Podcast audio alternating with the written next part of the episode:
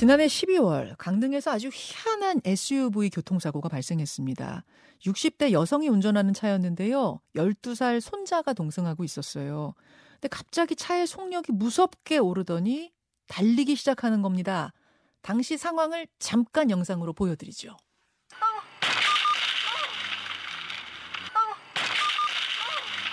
아이고 이게 왜 안 돼? 커피 난다. 엄마 이게 안 돼. 도연아. 도연아. 도연아. 자, 도연아, 도연아를 부르는 여성이 운전자 60대 여성이고 손자 도연이는 숨졌습니다. 12월에 일어난 이 사고는 이게 지- 개인 과실에 의한 가속이냐 차량 결함에 의한 급발진이냐를 놓고 지금도 줄다리기가 계속되고 있는데요. 이 운전자의 가족은 현행법의 문제점을 개선해 달라면서 국회 국민청원 올렸고요. 5만 명 서명을 얻어서 법 개정을 위한 국회 논의가 이제 막 시작이 된다고 합니다. 자, 어떤 부분에 대한 개정을 개선을 이렇게 강력하게 주장하고 있는 건지 입장을 직접 들어보겠습니다.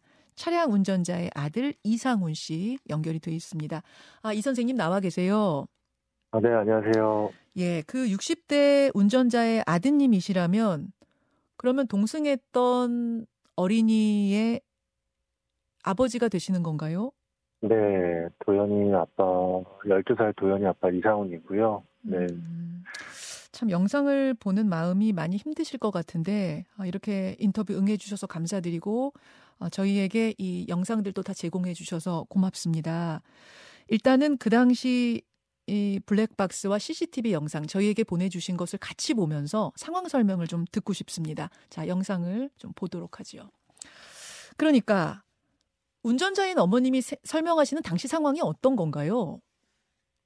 어, 우선 그 급발진 이상 징후를 크게 세 가지로 볼 수 있는데, 아, 첫 번째로, 네. 예, 그 당시 일단 지- 저희가 화면을 보고 있거든요. 어떻게 하다가 네. 어떤 일이 벌어졌는지 설명을 좀 해주시겠어요? 우선 도연이를 학원 아파트에서 이제 픽업 후에 저희 집으로 데려다 주는 길이었고요. 예, 평상시 매일 오고 가는 길이었고, 예, 어, 이 당시에 이제 1차 신호대기 중에 이제 어머니도 아마도 이제 빨간불이기 때문에 어, 정차를 해야지 되는데 갑자기 급가속이 되면서 어, 어, 1차 추돌 이후에 이제 이런 끔찍한 사고가 이어졌습니다. 지금 사진을 저희가 보고 있는데 차가 마치 영화의 한 장면처럼 날아가요, 그냥. 네. 속도가 어찌나 붙었는지 그냥 날아갈 정도입니다. 네. 그 정말 죄송한 말씀입니다만 모든 가능성을 열어놓고 짚어봐야 되기 때문에 제가 질문드립니다. 네. 혹시라도 60대 어머님께서 순간적인 착오로 엑셀을 브레이크로 착각하고 밟으셨다든지 뭐 네. 그랬을 가능성은 전혀 없나요? 어, 어머니가 평소에도 운전 습관이나 운전하는 어, 상황들이 80km 이상 밟아보신 적도 없으실 뿐더러 어, 거기가 600m 이상을 가속해서 달린 길인데 예, 여기가 일반 정상적인 어, 정신 상태에서 예. 이 거리를 육- 한 110km 이상을 달릴 수 있는 어, 도로가 아니거든요. 예, 예. 네네. 그러니까 이거는 이거는 뭐 실수로 눌러가지고 저렇게 달릴 수는 없, 없다 그 말씀. 그쵸 짧은 순간이라 하면 예. 뭐 오작동을 했다고 얘기할 수도 있겠지만 그렇죠. 이 600m 거리를 손자 이름을 그렇게 다급히 외쳐가면서 계속 그렇죠. 풀 악셀을 하고 있다는 것 자체가 예, 상식적으로 이해할 수가 없다는 거죠. 그렇죠. 차가 움직이려면 원래 엑셀을 밟아야 되는 건데 일단 밟기는 했는데 걷잡을 수 없이 속도가 올라간 건가요? 아니면 아예 엑셀 근처도 안 갔는데 지 혼자 저렇게 차가 움직인 건가요? 일단 국가수 EDR 검사 결과상에서는 가속 페달이 100% 밟았다라고 100%라고 표기가 돼 있는데 네.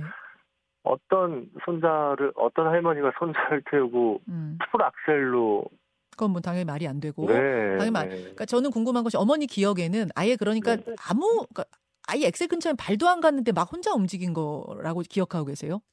어, 뭐 브레이크도 밟고 이것저것 다 해봤는데도 아. 차가 멈추지 않았다라고 기억을 하고 계세요. 그렇군요. 네. 차량 결함에 의한 거거나 확신할 수 있는 어떤 다른 증거들도 좀 발견하셨다고요? 아, 예, 여러 가지 블랙박스나 CCTV 영상 속에서 확인할 수 있었고요. 네. 음, 그래요.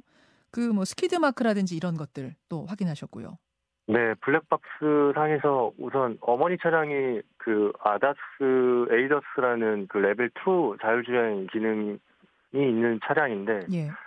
일단 1차 사고 직전에 ABS라고 긴급 브레이크 제동 시스템이 음. 어, 정상적인 차였다면 작동을 했을 텐데 음. 이거 이 기능 자체가 작동됐다는 어떤 경고음도 블랙박스에서 들을 수도 없었고 음. 그다음에 1차 사고 직전에 먼저 큰 굉음 굉장히 이질적인 굉음의 소리가 먼저 나요. 아. 네, 이걸 소리가. 나면서 밖에서 외부 CCTV 영상에서는 굉장히 그 다량의 액체를 분출했다는 것 자체가 차량에 문제가 음. 발생이 돼서 생긴 사고라고 볼 수밖에 없는 거죠.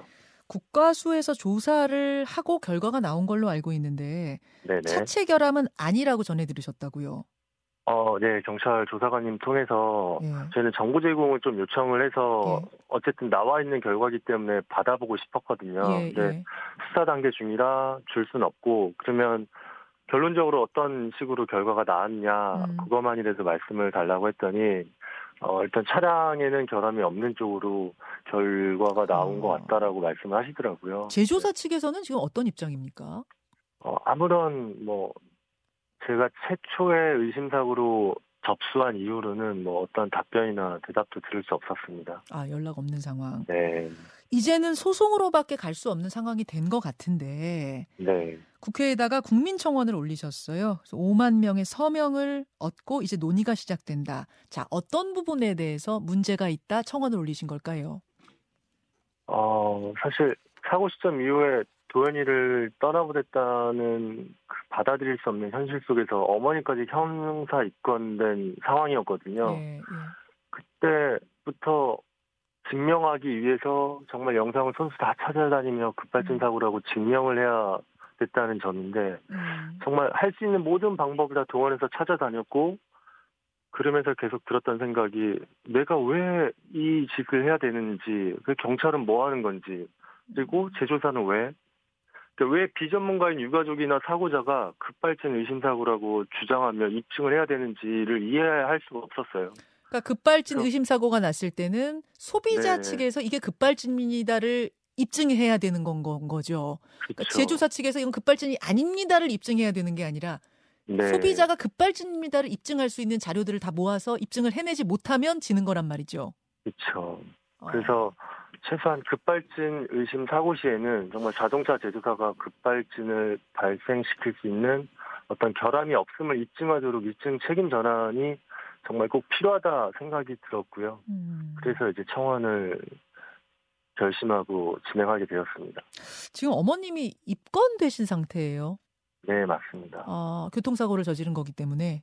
네, 교통사고로 도연이가 숨졌기 때문에 네, 아, 아, 손자가 숨졌기 때문에 할머니가 네, 형사 입건이 되는 정말로 네네. 가족으로서는 정말 비극적인 상황인데 이제 국회에서 논의가 이루어진다고 하면 어떤 논의들이 이루어진다고 하나요? 어, 뭐 일단 소관위원회에서 먼저 어, 상, 어, 이 내용이 상정이 되고 네. 이제 논의가 이루어진다고 하는데 그 이후에 어떤 절차들은 사실 어, 법적인 부분이라 제가 정확히는 그렇죠. 잘 모르겠습니다. 아, 이 과정들을 쭉 거치면서 심정이 어떠셨어요?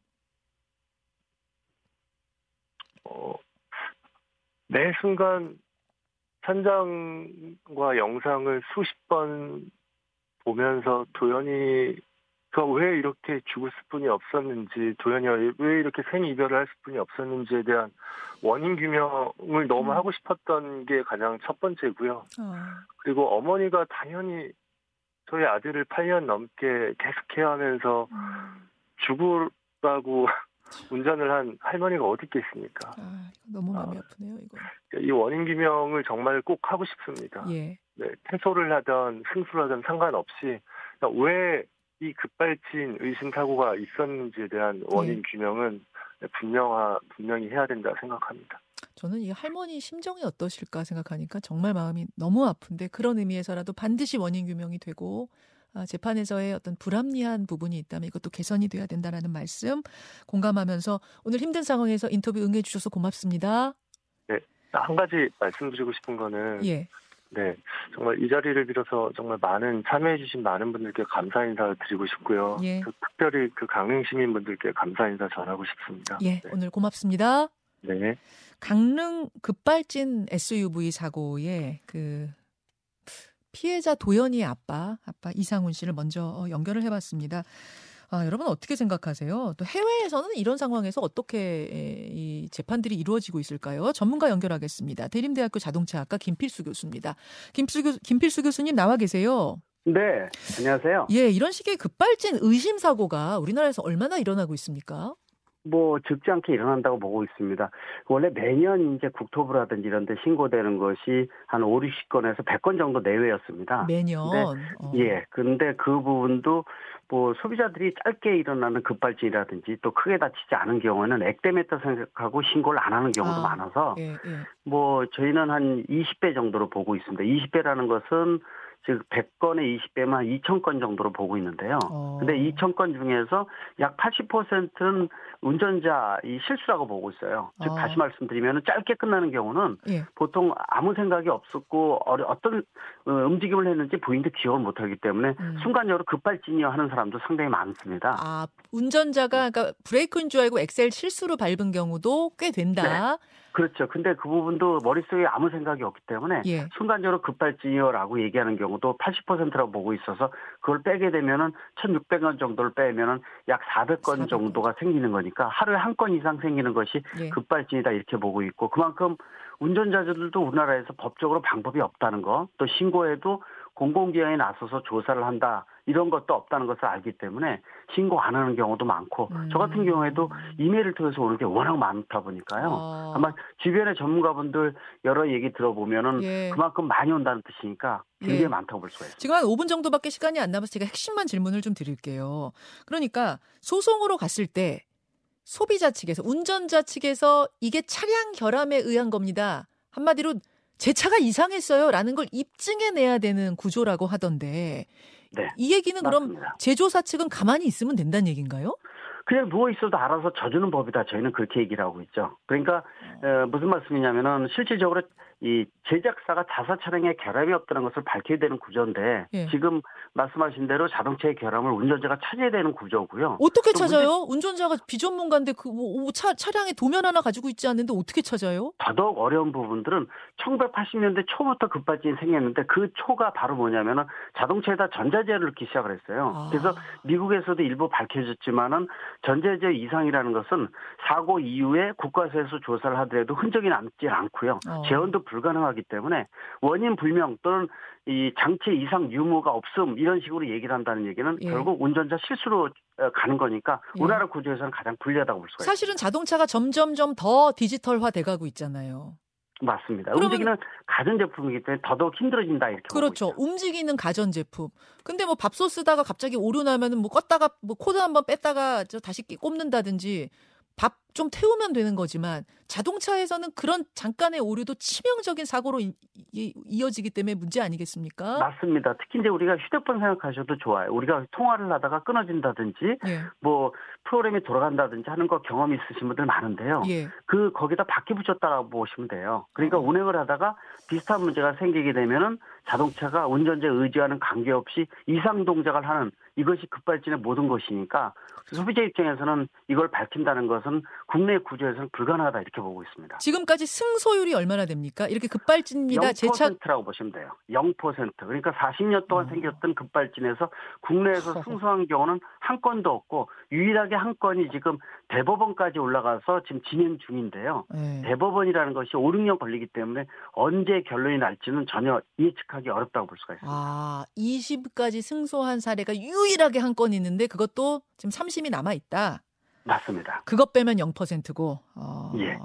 해외는 지금 어떻게 돌아갑니까, 교수님? 가장 대표적인 것이 미국이라고 볼 수가 있어요. 음. 우리나라의 특이한 점은 이렇게 급발진이 수면 위로 많이 올라오는 것은 약 80%가 영상 블랙박스가 장착되어 있다 보니까 예. 간접적으로 이런 부분을 확인이 가능하기 때문에 수면 위로 올라와서 이렇게 이슈화된다 이렇게 보시면 되고요.